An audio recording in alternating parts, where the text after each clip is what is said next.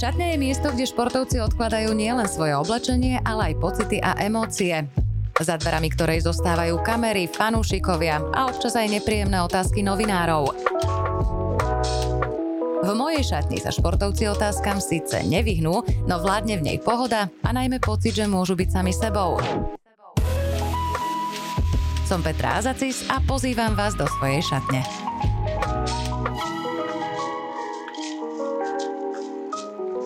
Ja z pozície nezaujatého futbalového diváka s dôrazom na vizuálny faktor diania na ihrisku empiricky primárne preferujem moderný prototyp suicidálnych útočníkov. Ak človek započuje takúto vetu, nemusí práve sledovať futbalový zápas. Možno len prechádza s prachovkou okolo obrazovky alebo žehly a televízor vníma iba prísluchovo. V každom prípade jedinečný a nezameniteľný štýl vyjadrovania dáva tomuto človeku istú pečať. A napriek tomu, že názory na neho sa rôznia, isté je, že ide o originál, akých je na Slovensku veľmi málo. Aj preto sa veľmi teším, že pozvanie do mojej šatne prijal tréner, komentátor, skvelý rečník a ústredná postava zábavných reklám Ladislav Borbeli. Lacko, ahoj, vítaj. Ahoj, ahoj, Peťka. Veľmi sa teším, že si teda prišiel. Názov môjho podcastu vznikal pomerne dlho. Rozmýšľala som, čo by bolo také najvystižnejšie pre formát, uh, najvystižnejšie pre formát o športe a teda so športovcami. No a tá šatňa mi prišla najvystižnejšia ako miesto na rozhovor, taký iný rozhovor ako, ako po zápase v tých priestoroch pre novinárov. Akým miestom je šatňa kuchyňa pre teba. Súhlasíš, že je akousi kuchyňou týmu, kde by teda nemal nejaký cudzí element sa objavovať? Tak v každom prípade je to určitý backstage, kde by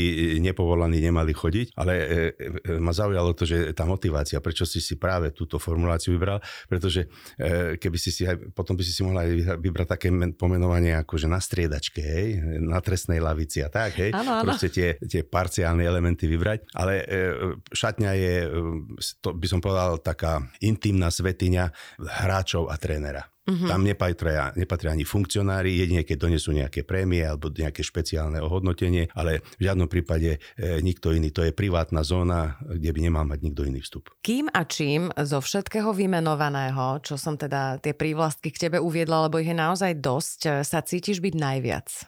Ťažko povedať. E, ja som taký dosť e, free celoživotne. Ja viem, sa pamätám, keď, keď 90. rokoch eh, sme začali podnikať a ja som tedy robil psychologa v nemocnici v Nových zámkoch športového a keď som začal podnikať, tak eh, samozrejme, že som sa vzdal zamestnania všetkého, respektíve zobral som si na prvý, prvý rok neplatené voľno a moja mama sa ma tak spýtala, tak a čo budeš teraz robiť? No hovorím, tak ja budem zamestnávať ľudí.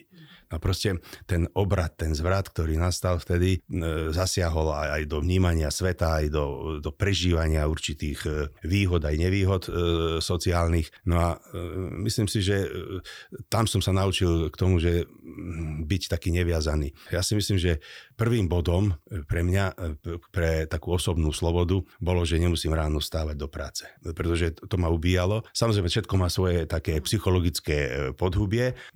Ja som tiež nad tým rozmýšľal, prečo ja, prečo ja nelúbim ráno stávať do práce. Teraz som práve e, robil jednu takú, taký, e, taký vstup e, s chlapcami z fanrádia, s Marcelom Forgáčom a s juniorom a hovorím chalani, ja obdivujem, že vy každé ráno stávate o, 4, o 5 alebo o 6 začínate vysielať a ste takí svieži a, a hovorím pre Boha, ja, ja, pre mňa by to bolo stresujúce. Každý sme, buď sme nočný vták alebo denný, hej ja som ten nočný typ, ja som nad tým uvažoval a všetko má svoj psychologický základ. A ja som zistil, že môj otec, keď e, v Nových zámkoch pracoval ako zvárač jeden čas, tak chodil do elektrosvitu a mňa chodil, brával do škôlky, až aj do jasiel. A vždy ráno o 3 o pol 6 ma zobudí, o 3 na 6 ma posadili na bicykel a tlačil ma na bicykli do A ja, podľa mňa ten stres, ktorý sa nakumuloval, hej, lebo to si neviem predstaviť, že to by som svojmu decku urobil, ale proste taká bola doba, hej, e, a išiel som, bol som vždy prvý e, v, e, v alebo v škôlke a ešte ani deti tam neboli, tak proste človek to zažil. Vtedy, vtedy asi niekde v podvedomí sa vybudovala taká obrana, ráno treba spať, mm-hmm. oddychovať. A pre mňa je najväčší prejav takej fyziologickej slobody života, že vstávam tedy, keď sa moje telo zobudí. Žiadny budík, žiad... proste moje telo mi povie, už bolo dosť, hore z postele. Mm-hmm. Áno, to je jeden taký moment e, z tej osobnej, prežívania tej osobnej slobody. No ja súhlasím, tiež som bola súčasťou ranného vysielania iného rádia e, dva roky a mne to úplne rozhodilo. Biorytmus. Biorytmus, mm. ale že úplne. A nevedela som prísť na to, prečo človek ukladá v takom e, období, že normálne to telo pri, priberá človek aj 4 kg, telo ide na núdzový režim, lebo ráno skoro vstáva, je to neprirodzené, mi to bolo tiež, asi som tiež ten nočný typ. Plus e, nastáva taká e, aj mentálna nepohoda z toho, lebo, lebo je to stresogénny faktor, či chceme, či nechceme. Mm-hmm. Tomu, zase mám kamaráta, Paliho Šeba, hej, s ktorým hráme dlhé roky e, e, golf spolu, aj sme futbal hrávali, síce proti sebe, ale e, sme kamaráti veľmi dobrí, rodinní priatelia. A ak ideme hrať golf, on vždy spíme spolu na izbe, ale on už o 5. o pol 6. vstáva a číta si novinky. Uh-huh. A ja spím. Uh-huh. Hej? Takže, ale zase mal výhodu, že už večer o, o takej pol 11. o 10. už ma ťaha, že on už ide spať hore, tak o tom vidím aj ja, aby som zbytočne sa nemotal po hoteli. a sa tak ustražíte navzájom. Hey. No, ak by sme mali možno preložiť ten úvodný výrok, ktorým som odštartovala ten náš podcast, ako by znela takáto veta v takej jednoduchšej možno, možno reči? Akí sú to tí suicidálni útočníci? Áno, e, aj som to mal na jazyku, aby sme to vysvetlili, aby, aby bolo všetko jasné. To sa jedná o útočníkov, ktorí dokážu ísť s, s, s absolútnym fyzickým vložením aj na úkor eventuálneho seba zranenia do pozície, ktorú chcú uh, využiť e, na strelenie gólu. Uh-huh. To znamená, poviem to ešte tak e, obraz, obraznejšie, keď tam bude múr a treba ho hlavou rozbiť, tak on príde a hlavou ho rozbije, lebo on je suicidálny, lebo dostal za úlohu rozbiť ten múr. On dostal za úlohu strieľať góly, to znamená, on robí všetko preto, nebojí sa, nesmie tam byť traumatická afinita, lebo tí, sú, tí sa tomu vyhýbajú, tí sa zhľadajú možnosť, ako obísť ten múr. Hej? A to už tu není suicidálni útočníci. A platí to aj v opačnom garde, áno? Že zase rozkaz pre, dajme tomu, stopera nesmí projít. V, v zásade áno, ale tam musí byť e, jasná pozícia, pretože keď to nesmie prejsť e, buď lopta alebo bábika, si zvykli hovoriť, mm-hmm. ale zase keď to urobí v nebezpečnej blízkosti, tak e, to je netaktické. Plus ešte u toho, u toho obrancu je tam aj otázka osobného rešpektu. Lebo keď útočník ho 2-3 krát cez zápas e, spraví, hej, že ho urobí, hm, tam už ťažko hľadať sebavedomie. Niekde tam je už v tráve odkopnuté a musí sa s tým veľmi rýchlo vysporiadať v krátkom čase ten človek. To tiež e, sú samozrejme tie psychologické záležitosti. Ja osobne milujem ľudí, ktorých označujú za kontroverzných. Ono v tej našej slovenskej spoločnosti sú to vlastne často tí ľudia s názorom a takí, ktorí sú originálni. Nepotrebujú teda silou mocou vyhovovať všetkým. To nie je ich cieľ. V čom ty vnímaš svoju najväčšiu kontroverznosť? Mňa otec vždy učil, e, že byť férový, že proste byť e, charakterný a v každom okamihu života dokázať spovedať svoj názor. No s týmto som sa ja predieral, mal som obrovské problémy na základnej škole. Vždy som mal e, taký názor nie celkom konformný s požiadavkami učiteľov. Hej. Najhoršie bolo, že som mal stále čisté jednotky. A ja nezabudnem nikdy na ten okamih, keď v 9. triede som končil základnú školu, som mal tri dvojky. Jednu dvojku som mal e, v práce v dielni, uh-huh. hej, to znamená, že už tam bola nejaká predispozícia k nemanuálnej práci. Uh-huh. Mal som z hudobnej výchovy, lebo pritom som chodil na LSU a mal som mal jednotku. Uh-huh. Hej, ale proste tak ma nemal rád ten, čo nás učil práce v dielni, že ešte aj z hudobnej mi dal dvojku pre istotu a mal som dvojku schovania. Ja som s týmto išiel na výberovú školu v čase normalizácie na e, SVŠku. V tom čase posledný ročník SVŠky bol v Nových zámkoch. Našťastie som tam narazil na takú e, dubčekistickú partiu profákov, ktorí, e, ktorí to brali pozitívne, hej, že prišiel aj nejaký iný typ žiaka od strednej školy, tam som mal tiež trošku problémy práve kvôli tomu názoru, že som si povedal svoje, že som bol prirodzený, že som bol živý.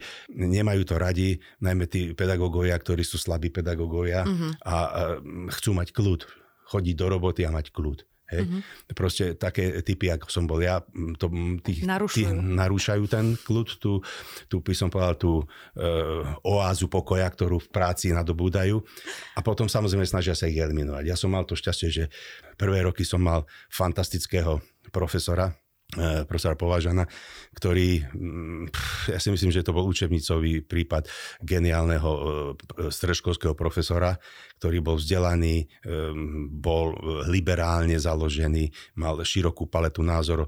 Ja som v živote nemal rád napríklad Slovenčinu. Mňa literatúra obťažovala. Fúr nám rozprávali tá, čo napísala Božena Nemcov a tieto všelijaké mm-hmm. vecičky. Proste ten spôsob vyučovania bol absolútne zlý. On prišiel a začal vysvetľovať širší sociálny kontext, historickú situáciu, dobu. Popisoval okolo, prečo vzniklo to, ako sa to odrazilo. No a som zistil, že však to môže byť zaujímavé. Proste nie je ten klasický spôsob podania materiálu, nie je tí klasickí socialistickí učiteľia, ktorí ma nudili, otravovali, ale práve on bol z tých, ktorí proste e, e, potvrdil ma, ma v tom, že človek by mal mať aj svoju optiku. Hej? A tá optika ti otvorí potom také obzory a, a potom aj také neštandardné vzorne, vzorce správania samozrejme vyvolá a to sa aj e, udialo a potom on odišiel niekde učiť na filozofickú fakultu. Dostali sme jednu takú profesorku, ktorá bola rigidná, proste nedokázala e, rešpektovať e, osobnosť tých študentov, proste potrebovala takých pritakávačov, to sa aj dneska ináč e, v politickom kontexte veľmi nosí, že vliez niekomu do zadku hej, a to, to, tam, to tam tiež ako táto, tento typ profesor profesorky preferoval. Samozrejme, že sme prišli do kríža a mali sme problémy a e, dodnes, dodnes sa jej nezdravím. Uh-huh, lebo, uh-huh. lebo pre mňa pozdravie prejavom úcty a e, človeka, ktorého si nevážim a ktorého nemám záujem uctievať, nebudem predsa zdravý.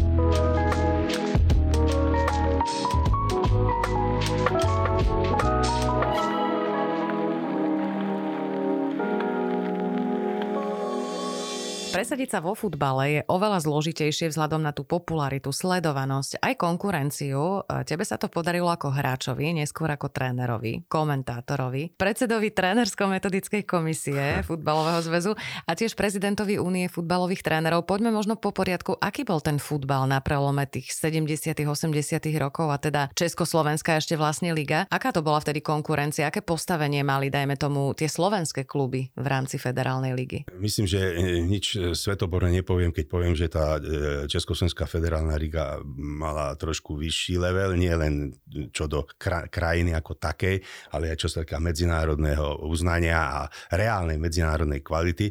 Nakoniec e, tí reprezentanti to v 76. potvrdili tým titulom a v tom manšafte bola, by som si myslím, že väčšina Slovákov, čo nasvedčuje tomu, že v tom období tá e, Československá liga mala veľmi silné slovenské zastúpenie, aj keď Češi boli väčšia krajina, ale by to bolo to 50-50, čo znamená, že tam bolo veľmi veľké zastúpenie Slovákov a aj tých mustiev. A áno, je pravda, ten klubový futbal bol v tých e, komunistických kontúrách ešte. E, neboli sme profesionáli, ale boli sme profesionáli, lebo sme do roboty nechodili, len nám nosili výplatu, alebo sme si chodili raz za mesiac pre výplatu. Aj to len e, si vyzdvihnúť, nie že do práce. Hej. A sme sa vlastne pripravovali ako profesionáli. Takže, ale vtedy to bolo tak, že aj to, čo bolo čierne, sa povedalo, toto není čierne, to je tmavo sivé. Uh-huh. Hej. Alebo toto není sivé, to je také belavé. Hej? A tam sa povedal, že sme socialistickí športovci, alebo sme v zásade sme boli profesionáli. Ale teraz musím povedať, že e, tá konfrontácia e, s medzinárodnou cénou bola ďaleko, e, ďaleko na vyššej úrovni v tom zmysle úspechov slovenského futbalu, že ďaleko, ďalej, ďalej sa dostávali tie kluby, či už Trnava, či už Slovan, e, hej, e, v tých najvyšších súťažiach, reprezentácia, takže to sú dôkazy, jasné, uh-huh. že to, čo hovorím, to nie je len tak do vzduchu, ale je to tak. Len potom prišlo to trošičku to trhové prostredie, rozdelili sa štát, tým pádom menší výber bol, osamostatnili sa krajiny Česko, Slovensko, aj keď veľmi kultivovaným spôsobom, spôsobom, ale možno nie na prospech e, všetkých zúčastnených, to je môj názor. Tým pádom e, vznikli úplne iné podmienky, už zrazu sme boli profesionáli, ja už tom potom bol v tom čase tréner tej, e, v tejto novej dobe a mal som možnosť to zažiť, že teda nevždy sa tie profesionálne atribúty športu naplňali, najmä čo sa týka ohodnotenia. Boli dohodnuté zmluvy, ktoré sa ne, nesplňali, boli dohodnuté prémie, ktoré sa neplatili. Proste dostalo sa tam strašne veľa nekompetentných ľudí, i keď netvrdím, že predtým tam boli všetci kompetentní, uh-huh. hej, to nie, ale e, ja vidím základnú dilemu v tom, že dneska e, je už málo ešte stále málo funkcionárov, ktorí sú kvalifikovaní, kompetentní.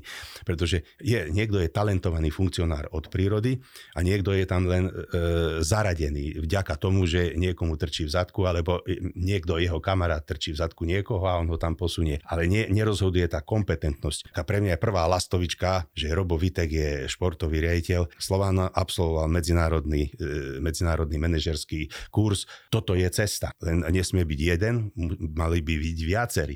Aj tých, čo sú títo chalani, títo reprezentanti, ktorí skončili, všetci by mali pokračovať, pretože to, čo zažili viacerí z nich na ihrisku, to je podľa mňa vysoká škola. To je univerzita, praktická univerzita futbalu a treba tomu dať ešte nejaký rámec e, teoretický a keď sa to spojí, tak to môže byť obrovský prínos. Len nesmú e, stavať na tom, lebo aj tu sú extrémne cesty. Jedna extrémna cesta je, keď povedia, ja mám odkopaných 400 ligových zápasov, ja nepotrebujem nič vedieť. To je omyl pretože aj pri, tých, pri tejto téme, keď už sa, sme sa k tomu dopracovali, je dôležité, ako nastáva prerod, prerod v hlave. Hráč, ktorý e, prejde na trénerskú pozíciu a v hlave ostáva hráčom, to není dobré. To není dobré, v žiadnom prípade musí tam prísť aj ten mentálny prerod na trénera na iné nazeranie, iná optika. Hej ale stále používate veci ako hráč, ktoré získal a to môže byť obrovská výhoda. A práve e, to, to vzdelávanie e, v rámci tej profesie trénerskej pomôže, e, e, by som povedal, že tá optika je efektívnejšia, pretože už presne vie, že to, čo robil ako hráč, na to a na to mohol použiť a teraz si môže tomu to svoje ego vložiť do toho a modifikovať tie niektoré veci, ale musí tam byť nejaký prostriedok a to sú tie vedomosti. A keď toto si niekto neuvedomí, tak e, mu bola zbytočná tá vysoká škola na na placi. Čím to je, že nie vždy výborný hráč sa stane aj výborným trénerom? No to je veľmi jednoduché, pretože na to, aby bol niekto výborný tréner, potrebuje e, určitý typ osobnosti. Hej? To znamená, mal by byť empatický, mal by mať e, silné ego, mal by e, mať jasnú víziu, čo chce robiť hej? a mal by mať veľmi dobré komunikačné schopnosti, pretože futbal jednak je interakčný šport a plus on vlastne, ten tréner, vytvára e, v rámci tej interakcie prostredie, ktoré je najefektívnejšie pre čo najlepší športový výkon. To znamená, že ten tréner musí preniknúť do tej hlavy hráča. Čo má tréner robiť? Tréner má vyťahnuť maximum z toho potenciálu, ktorý, ktorý je v hráčovi. Uh-huh. Keď to vyťahne, je dobrý tréner. A každý hráč má inde ten potenciál. A on ešte okrem tých, e, toho osobného potenciálu musí synergiu týchto potenciálov, to znamená tých ďalších 10 hráčov k tomu jednému, aby boli 11, a z toho vytvoriť novú kvalitu, novú synergiu a tá, tie, tie jednotlivé komponenty hráči musia sedieť spolu. Toto nie je také jednoduché, pretože pekne to Johan Cruyff povedal, že v golfe je špeciálny tréner na drivey, špeciálny tréner na železa, špeciálny tréner na več a špeciálny tréner na patovanie pre jedného hráča. Vo futbale máme 20 členný káder a sú tam dvaja, traja, štyria tréneri. Uh-huh. Takže čo sme poddimenzovaní, i keď je to tímový výkon, ale e, ten individuálny prístup k tomu jednotlivému e, elementu toho týmu netreba podceniť. Rôzne štýly sa implementujú aj do slovenského futbalu. Niekedy e, ideme takou cestou, potom zase inou cestou. Čo sa týka slovenskej reprezentácie, momentálne tam máme Taliana, uh-huh. trénera Calconu, ktorý je v podstate asistentom. Uh-huh. A nemáme dostatok slovenských trénerov, ktorí by túto úlohu zvládli? Je to taká záľudná otázka možno. Nie je to záľudná otázka, to je legitímna otázka, e, myslím si, že je správne postavená. Ja ti tak poviem, ja som sa k tomuto xkrát vyjadroval aj v médiách, mne nejde o to, že e, nemám nič e, voči Kalconom. Hej. Ja som ho nikdy nevidel v práci, neviem ho vyhodnotiť a po štyroch zápasoch som natoľko kolegiálny, že ho nebudem vyhodnocovať. Hej. Ja ho budem vyhodnocovať určite až, po, aspoň keď bude polovička toho e, kvalifikačného cyklu, to znamená v júni, v júli som ochotný ho vyhodnotiť odborne. Prečo? Poprvé, e, musí byť nejaká trenerská lojalita, po druhé nemám čo vyhodnocovať ja nemám o ňom dátovú analýzu, ktorá by povedala, že on v tom klube toto a toto dosiahol, toto tam dosiahol, tam dosiahol. Taký štýl. On bol asistent. On bol 20 rokov asistent, on nikdy nebol head coach. Uh-huh. A vieme dobre, že asistent má aké úlohy. Teraz ja neviem vyhodnotiť, že ten jeho proces premeny z asistenta na head coacha, aký je. To budú vedieť tí, ktorí s ním pracujú a budeme to my vedieť na základe toho, jak bude to mústvo hrať. Pretože najväčšiu výpovednú hodnotu má čo? To, ako mužstvo hrá. To je rukopis trénera. Netreba tu rozprávať. On sa sám podpíše na mužstvo. Uh-huh. Zatiaľ výsledky hovoria, že bohužiaľ to není veľká strelba, hej? ale buďme trpezliví, neriešme toto. Ale druhá vec je, ten proces výberu, aký bol. A k tomu sa budem vyjadrovať, som sa veľmi jasne, pregnantne vyjadril.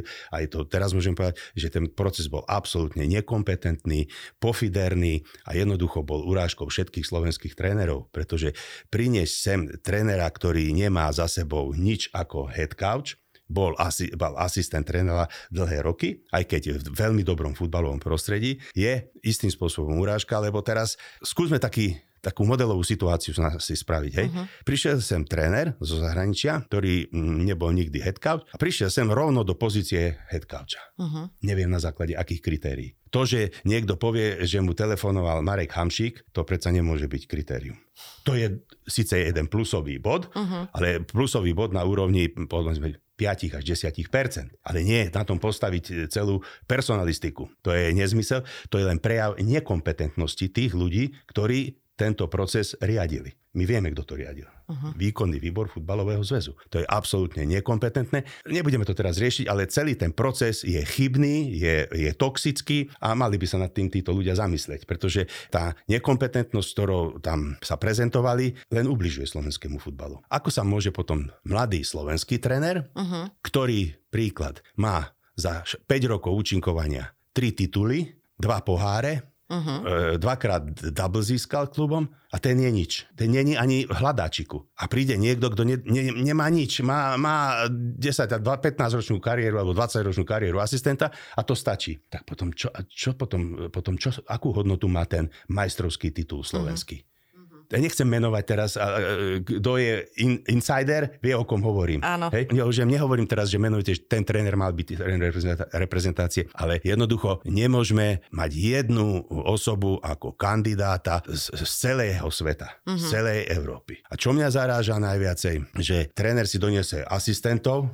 talianských, ktorí majú kvalifikáciu Euro B, s ktorou na Slovensku môže trénovať 5. a 6. ligu. A to je pre mňa úplne, že to je bigotnosť najhrub, najhrubšieho zrna funkcionárska, hej, že toto pripustia, ale svojimi skutkami sa každá inštitúcia prezentuje a profiluje. A môžeme na základe toho, ten profil není úžasný, to je 100%. No ono to možno súvisí celkovo so slovenskou mentalitou, keď si zoberieme, eh, ja to často hovorím, keď idem komentovať do Prešova hádzanu a neviem, kam sa mám skôr pozerať, keď idem naprieč touto krajinou, aká je krásna. Mm-hmm. Ale my to sami nevidíme. Pre nás všetko zahraničné je asi lepšie, než to, čo máme tu pred nosom a pred očami. A hovorím si, že keby Japonci mali jednu takú zrúcaninu, akých my tu máme mŕte, tak by z toho urobili 8 div sveta. My nevieme ani cesty urobiť, aby sa sem tí turisti dostali. Ale to je na dlhšiu debatu, ale myslím, že ten princíp je rovnaký, že pre nás všetko zahraničné asi má vyššiu hodnotu, aj keď reálne ju až tak nemá možno, než to naše. No, možno, je to, možno to súvisí aj e, s tou o, históriou toho národa. Hej? Že dejiny Slovenska sú dejinami submisivity. Uh-huh. A v tej submisívnej pozícii my sme vždy nevedeli, na, nemali sme to dostatočne seba hodnotie, pretože keby sme ho mali, tak nám ho možno zvonku potlačia. A teraz my už sme zvyknutí, že e, my sa podceňujeme a priori. A toto môže byť jeden taký možno neuvedomený e, moment, ktorý ovplyvňuje to správanie tých ľudí aj v takýchto pozíciách.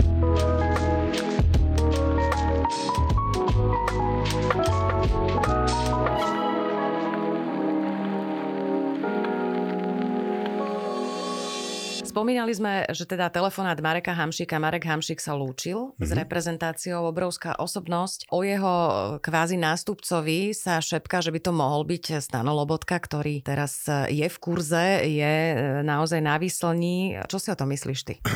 Ja som veľmi rád, že slovenské športové publikum vyjadrilo svoju úctu a rešpekt Marekovi Hamšíkovi, pretože to je jeden z mála hráčov, ktorí si zaslúžia tento rešpekt. Svojou, by som povedal, celokariérovou, cel, svojim celokariérovým účinkovaním na, na reprezentačnom mústve si to zaslúži, pretože vždy bol ochotný e, prísť, bola to pre neho priorita, čest. A máme ešte samozrejme niekoľko takých hráčov, ktorí by si to tiež podľa mňa zaslúžili e, a nedostali to možno, čo je trošku aj chyba. Hej, a na to, to, to všetko súvisí aj s tými ľuďmi, ktorí robia v tom futbale, ktorí e, ho zastrešujú, že mali by si byť toho vedomí, pretože keď si nebudeme takýchto hráčov vážiť, tak pomaličky začneme samých seba prestaneme vážiť. Myslím si, že Marek, tak ako bol úspešný hráč, bude aj v tom živote, na rozdiel od niektorých iných úspešných hráčov, bude úspešný aj v tom privátnom živote. Už to, že si spravil, má podniká na jednej strane, na druhej strane si spravil akadémiu uh-huh. futbalovú a určite ju nespravil len tak, aby z rozmaru, lebo to sú investície, to sú ťažké prachy a myslím si, že si zaslúži e, aj v tomto smere naše sympatie, aj takú úctu. A čo sa týka e, samotného Stana Lobotku, tak e, u Stana, Stano je momentálne absolútnom trende, aj vďaka tomu, že tam sa ukázalo opäť raz, aký dôležitý je tréner pre futbalové mužstvo. Vidíme to aj teraz na majstrovstvách sveta.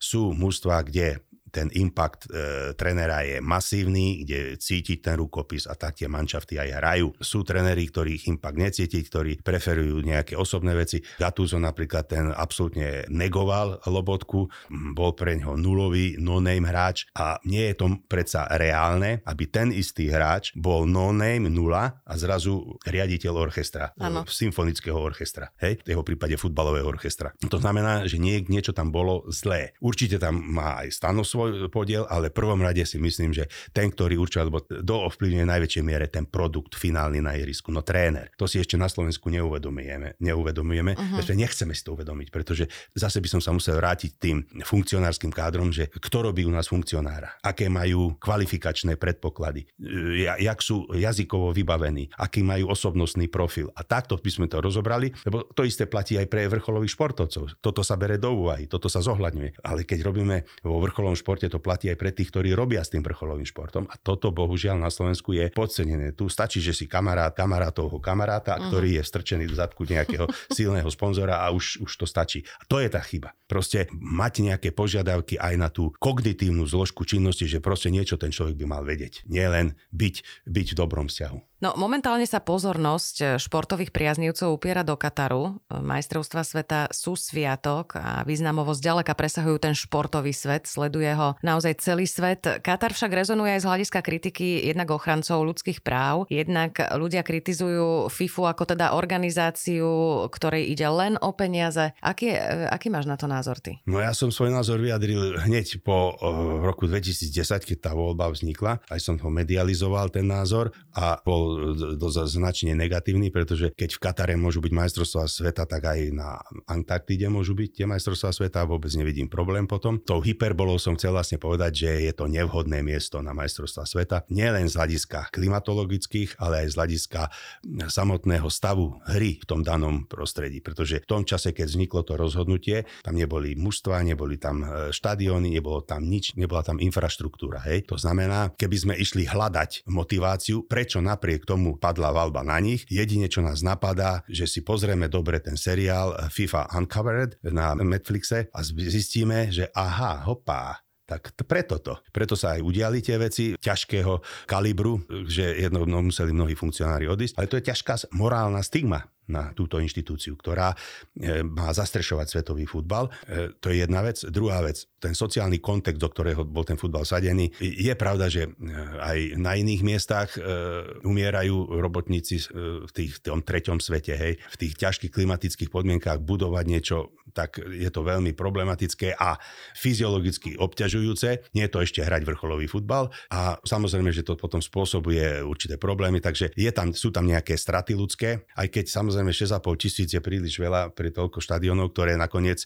možno e, polovička z nich bude rozopratá po šampionáte. Tu je tá zásadná otázka. Čo bolo dôvodom dať to do Kataru? Keďže Katar nemá futbalovú históriu, v tom okamihu nemal futbalovú prítomnosť a ja si myslím, že nemá ani futbalovú budúcnosť. Pre 300 tisíc obyvateľov Katarčanov, ku ktorým pribudlo čo aj 2,5 milióna cudzincov, ktorí zo seba spravili Katarčanov, stále je to artificiálne, nie to reálne. Hej. Zrejme ten originál Katarčan v živote futbal hrať nebude ani odkazaný, ani proste nejde do tých fyzických záťaží, ktoré si požaduje ten vrcholový šport. Takže keď už sme chceli arabský svet obohatiť o takýto event, tak sme to mali, tak určite sme si mali zvoliť úplne nejakú inú krajinu na to, kde ten futbal má podhubie, má prítomnosť a je šanca, že bude mať budúcnosť. To, že to FIFA neurobila, e, jasne svedčí, že ten proces nebol čistý, nebol korektný a nebol fér. No, nemusíme ani ďaleko chodiť. Saudská Arábia, to, čo tam predviedli.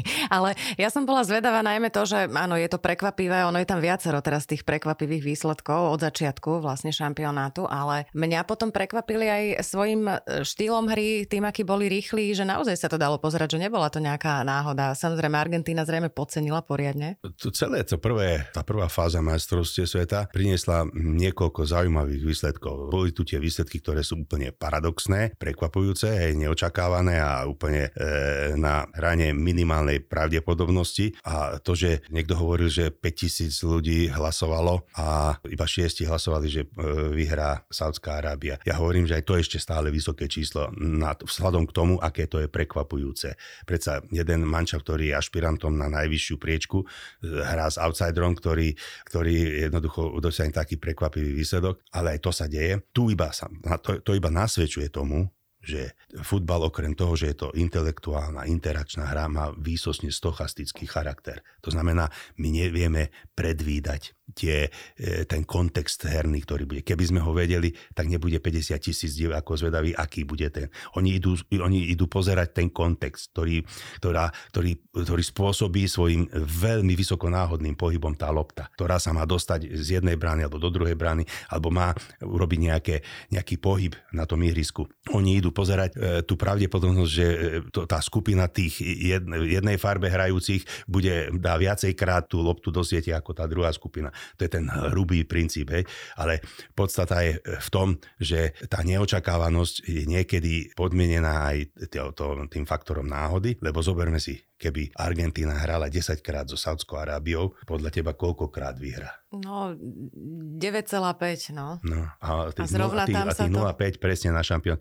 Preto je to prekvapenie. Ale zase musím aj druhú vec povedať, že tieto výsledky priniesli novú dynamiku. Aj mnoho tých výsledkov prekvapujúcich, hej, že tie remízové výsledky, tie tesné víťazstva um, outsiderov, napríklad Japoncov proti Nemcom, priniesli novú, nové napätia už nie je všetko jasné, už všetko sa môže stať. To je to isté, jak v Premier League, keď sledujeme hrá posledný s prvým a vyhrá. A to je to fascinujúce, že proste není to 100%.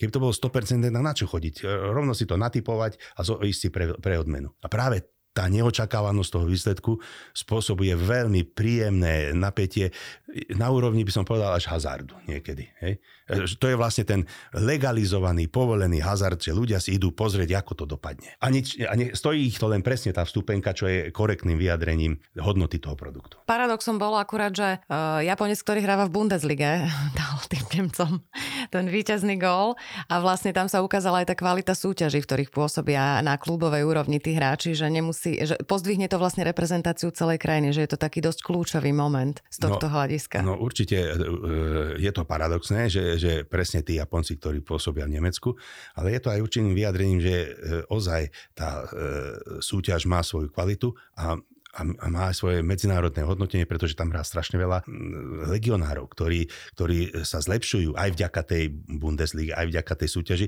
A potom, áno, samozrejme v tej medzinárodnej konfrontácii sa to môže obrátiť proti tomu národnému mužstvu, ale to je v poriadku. To, to je, tak je to správne, tak to mm-hmm. má mhm. byť. Počula som uh, také želania e, komentátorov, aj Marcel sa vyjadroval v takom rozhovore, Merčiak aj, aj Lubo Hlavena, že teda kto je ich favoritom Hlavena klasika Nemec, ten, ten počas každých majstrovstiev, to si pamätám, že sme sa doberali. Marcel eh, by si želal Brazíliu, že teda 20 rokov čaká na titul. Eh, kto je favoritom podľa teba? Komu by si ty doprial ten titul? Ja mám takého cíťaka, že to bude európsky tým, neviem prečo. Ja si to tiež myslím. Je tu pavúk, hej, ktorý eh, je spôsobom takým determinantom. To znamená, z tej hornej časti pavúka máme šancu z európskeho manšaftu dostať tam Španielov. Len Španieli, keď sa tam budú chcieť dostať, musia nabiť Argentínu, uh-huh. čo nevylučujem, ale aj Brazíliu, čo je už problém. Keď sa to to stane, tak podľa mňa vyhrajú šampionát. Uh-huh. Lebo už potom sa si poradia aj s, prípadne s Francúzmi alebo Portugalcami, ktorí by sa mohli dostať do finále v tej, tom spod, tej spodnej časti pavúka.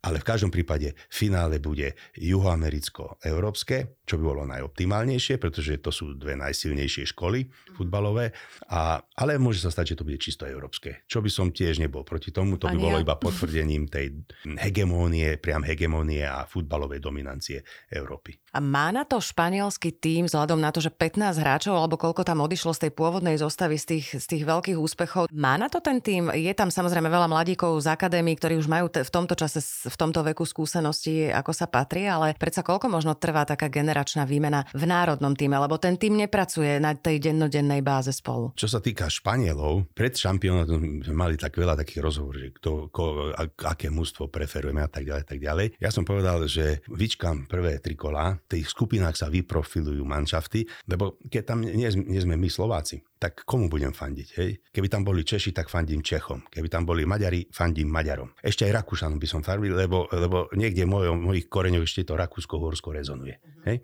V pozitívnom slova zmysle. Ale keď tam nie sú už tieto naše blízke krajiny, no tak e, koho si? Tak ja som sa rozhodol, že vyberem si podľa hry. A zatiaľ musím povedať, že najviac ma fascinujú Španieli. Že nikdy v živote som nemal rád španielský futbal, aby som bol úprimný. Hej. A teraz prvýkrát sa stalo to, že na základe toho herného prejavu, jak oni hrajú, jak ten tréner ich, e, jak ich nastavil, že proste majú svoj herný plán, nezaujíma ich super, nie sú pretaktizovaní, vedia, akí sú silní na lopte, vedia e, byť e, nepríjemní pri odoberaní lopty na superovej polke, vedia tam dlho byť. Jedine, čo má trošičku tam brzdí v tom, v tom takom tom presvedčení, že budú úspešní, že chýba mi tam taký, taký silný strelec. Hej.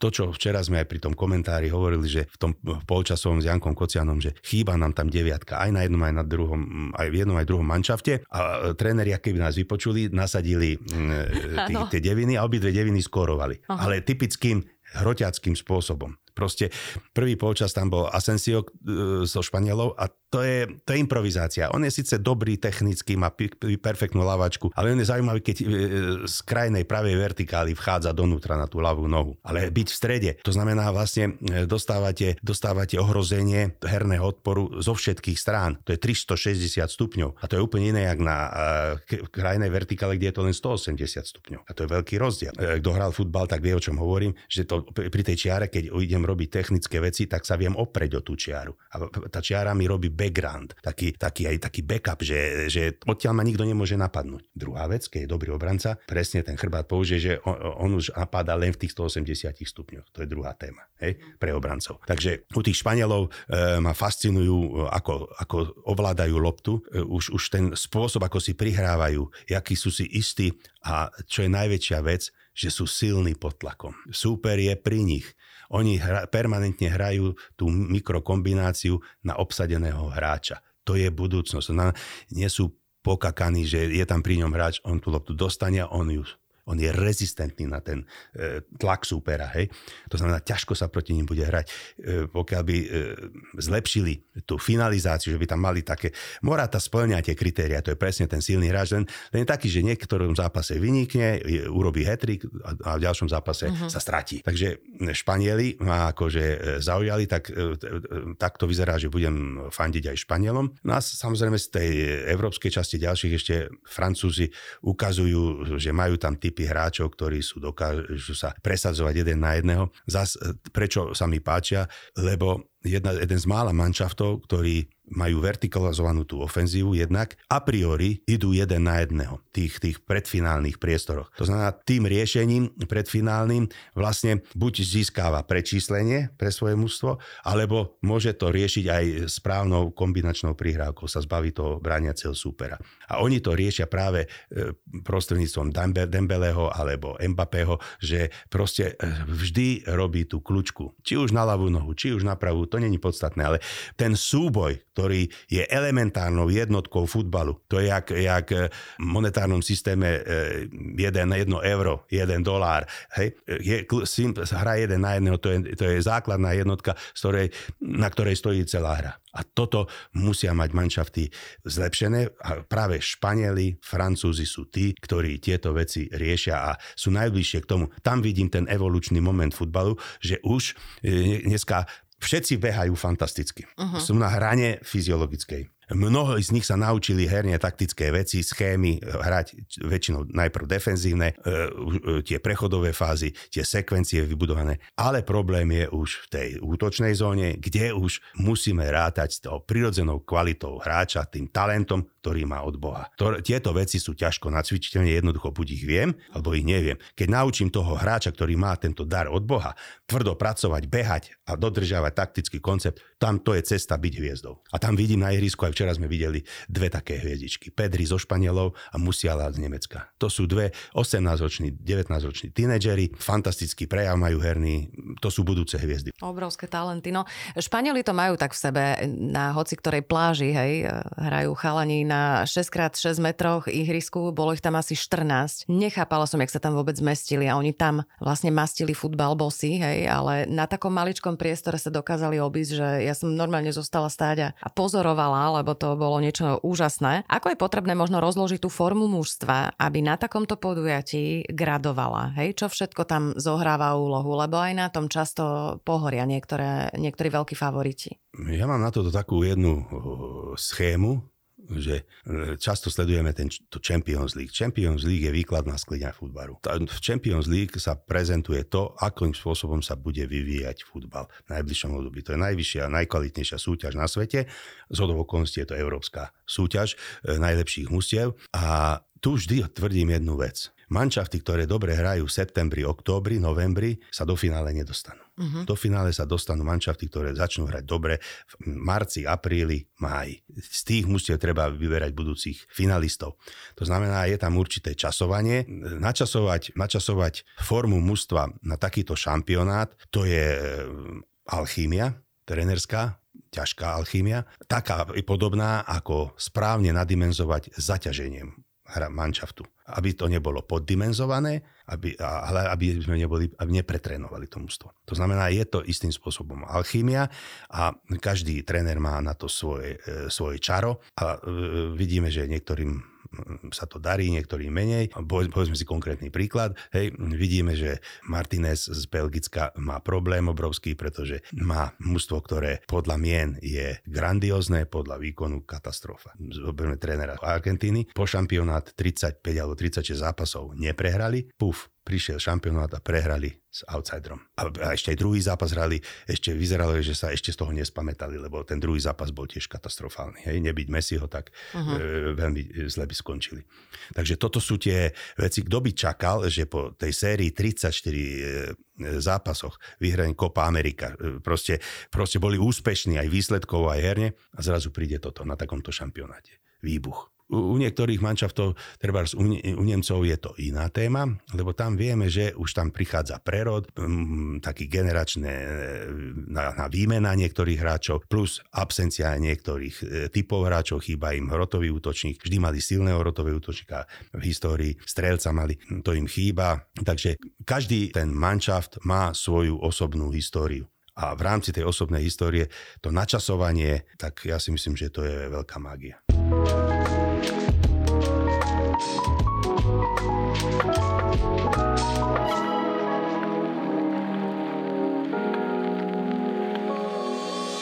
Akí dôležití sú vo futbale tí robotníci, hej? To mi napadlo v súvislosti, spomínali sme Belgičanov, hmm. že môžeš mať tým plných hviezd, ale keď nemá kto na nich robiť, typický príklad Braňo Fodrek, to bol môj hráč, práve preto, že on nebol nejaká hviezda, ale on robil všetky tie čistiace práce, tie pripravovacie, on bol ten, čo sa obetoval a dostal kartu za niekoho iného, komu ušiel hráč. Že akí dôležití sú takíto ľudia vo futbale? Absolútne. Absolútne. E, predsa, ja si neviem predstaviť, ak by vyzeral futbal, keby sme tam mali 11 Messi uh-huh. alebo 11 Ronaldo. Klavírny virtuóz je jeden, ale ten klavír musí niekto nosiť. Uh-huh. Preto, keď chce ten klavírista hrať, musí mať aj nosičov toho klavíra. A takto je to aj v tej e, typológii mužstva. E, niekedy je možno výhodnejšie e, jedného klaviristu vyhodiť, lebo dvaja nemôžu hrať na klavíri. Respektíve dvaja môžu hrať, ale traja už nie. Uh-huh. Hej? A ten, čo nehrá, ten, ten môže kaziť tu, ten herný prejav. Takže niekedy s týmto sa potýkali Holandiania svojho času, že proste niekedy museli nechať tých mm, dobrých hráčov, lebo by narušili konzistenciu tímovú, aj ten spirit e, v tom medzizápasovom období, lebo by boli nespokojní, že nehrávajú, takže museli tomu aj psychologicky prispôsobiť to zloženie kádra. A aké to je pri komentovaní, keď e, máš vyloženie tým, ktorému ty fandíš a snažíš sa o tú nestrannosť, je to dosť náročné niekedy, lebo človek tak niekedy aj uletí, aj tie emócie tam sú. Ja, ja to pekne vidím na Marcelovi Merčiakovi. Konkrétne teraz sme mali jeden zápas e, Brazília Srbsko, mm-hmm. hej, e, kde e, samozrejme, že Marcel fandil Brazílii a ja tam mám tak vytipovaného toho jedného veľmi geniálneho hráča, Neymara, ktorý proste, on je dosť mentálne infantilný. Mm-hmm. Je tam syndrom Petra Pana, Hej, to znamená, že on sa, on sa e, napriek svojmu veku prejavuje niekedy ako 14-15 ročný chlapec, ťažko vyhodnocuje situácie, ale na druhej strane je geniálny futbalista. Uh-huh. Hej, že niekedy robí také veci futbalové, že človek až žasne a že prvé, čo ho napadne, že musím zabudnúť na to, že je infantil. Hej? Lebo tam vyslovene nezrelé formy správania, ktorými sám seba znehodnocuje, ale on si to neuvedomuje. Uh-huh. No a aj v tom zápase jeden z jeho takých tých momentov je, že proste keď stráca loptu, tak sa hodí na zem a začne sa skrúcať, akože bol kopnutý uh-huh. a, a pripojí k tomu aj, aj adekvátnu mimiku, to znamená parádny herec je z neho. Áno, áno. Proste ani sa ho nedotkne poriadne ten super, ale on aj mimiku už má takú, jak keby proste e, raz takúto vec spravil mm, Suárez, keď hrával za Barcelonu z okolností s Neymarom v jednom manšafte s Messim a tiež ja som komentoval zápas, myslím, že Paris Saint-Germain hrali a potrebovali vyhrať a aj vyhrali vtedy, ale proste padal Suárez a v tom páde e, hľadal čo si chytí. Áno. Proste takto bolo vidieť, že hľadá, čo si chytí, či hlavu, rameno, koleno, proste nakoniec si našiel nejakú partiu telovú, ale bolo jasné, že ten spätný záber ukázal, že sa ho super ani nedotkol. Áno, áno. Toto, to je trošku, čo ma irituje v tom dnešnom e, futbale. To, že sú hráči metrosexuáli, to mi vôbec nevadí. To je OK. Či niekto má blond vlasy, či má tetovanie, či má e, dlhé vlasy, či má náušník, to mne vôbec nevadí. Uh-huh. Hej? Ale vadí mi, vadí mi, keď hráči simulujú do takej miery za tým účelom, aby poškodili súpera. Uh-huh. A seba zvýhodnili. Hej? Proste, aby zadarmo dostal žltú kartu, tým pádom bol ohrozený, už nemohol dôraznejšie hrať. A tak proste má to svoje konsekvencie. Tu by som im dal e, za príklad kolegov hokejistov, u ktorých práve e, si myslím, že je tam väčšia taká maskulinita v tom zmysle, že oni keď chcú niekoho naremplovať na mantinel, mantinel uh-huh. tak e, proste to musí mať svoje grády, musí to byť jasné a vedia prečo. A keď, keď tam príde k nejakému neférovému, dajú si dole rukavice a príde, príde tej výmene pesnej s tým, že keď niekto jeden padne na zem, ukončí sa to. Hej. Proste mne sa to páči, vyjadri svoju, by som povedal, názorovú asertivitu v danom okamihu a tú fyzickú dominantnosť. Hej a, a ide sa čistý ďalej. A je úprimnejší. Uh-huh. V tomto zmysle je hokej ďaleko úprimnejší, čo sa mi páči na hokejistoch, ale na druhej strane hovorím u futbalistov, možno, že práve tá metrosexualita, tá potreba prezentovať sa v takom vymodelovanom spôsobe e, zjavenia sa, aj čo sa týka tela, obliekania a tých, všetkých týchto vecí, aj istým spôsobom aj správania, proste chce niečo prejaviť, čo ne, mu není vlastné. Lebo keď niekto chce mať dobrý pocit, že je, sa potetuje s nejaký, nejakou symbolikou, treba mu vyhovieť, ja som za. Ale keď to niekto robí len preto, lebo kolega je tiež potetovaný, uh-huh, uh-huh. to mi vadí. Áno. Hej? Proste není to autentické. A táto absencia autentičnosti v tých prezentovaných prejavoch je možno dôvodom toho, prečo tí hráči takýmto spôsobom si... Keď ma niekto nekopne, prečo sa tvárim, že ma kopol a chcem, aby bol znevýhodnený, odmenený nejakou žltou kartou a ja, moje mústvo aj bolo zvýhodnené. Je to nekorektné. Není to fér a to je to, čo mi vadí. To určite a nie si v tom sám. Mňa ešte jedna otázka zaujíma. Peťa Vlhová, tie reklamy sú naozaj úžasné. Ja nie som človek, ktorý by si na základe reklamy niečo kúpil. Poviem to takto otvorene do éteru. Otravné to je neskutočne. Preruší ma to v deji nejakého filmu, čohokoľvek, nacpu tie reklamy naozaj všade. Ale tieto, na tieto sa teší strašne veľa detí. Sú veľmi vtipné a mne sa strašne páči, ako vy ste sami sebou. Aj ty, ale aj Peťa Vlhová. Mne sa ona veľmi páči v tom, že ona sa na nič nehrá ona je taká, aká vždy. Rozpráva tým istým jazykom ako po pretekoch, je to stále ona. Tak ja som mal možnosť e, spoznať Peťku e, práve e, počas tých, my už môžeme povedať, že veľké množstvo reklám sme spolu robili, uh-huh. takže som aj ľudsky mal možnosť poznať aj jej rodinu, aj celé to zázemie lyžiarske, ktoré je úplne iné ako vo futbale samozrejme, takže ma zaujímalo a bol som rád, že som to mohol absolvovať.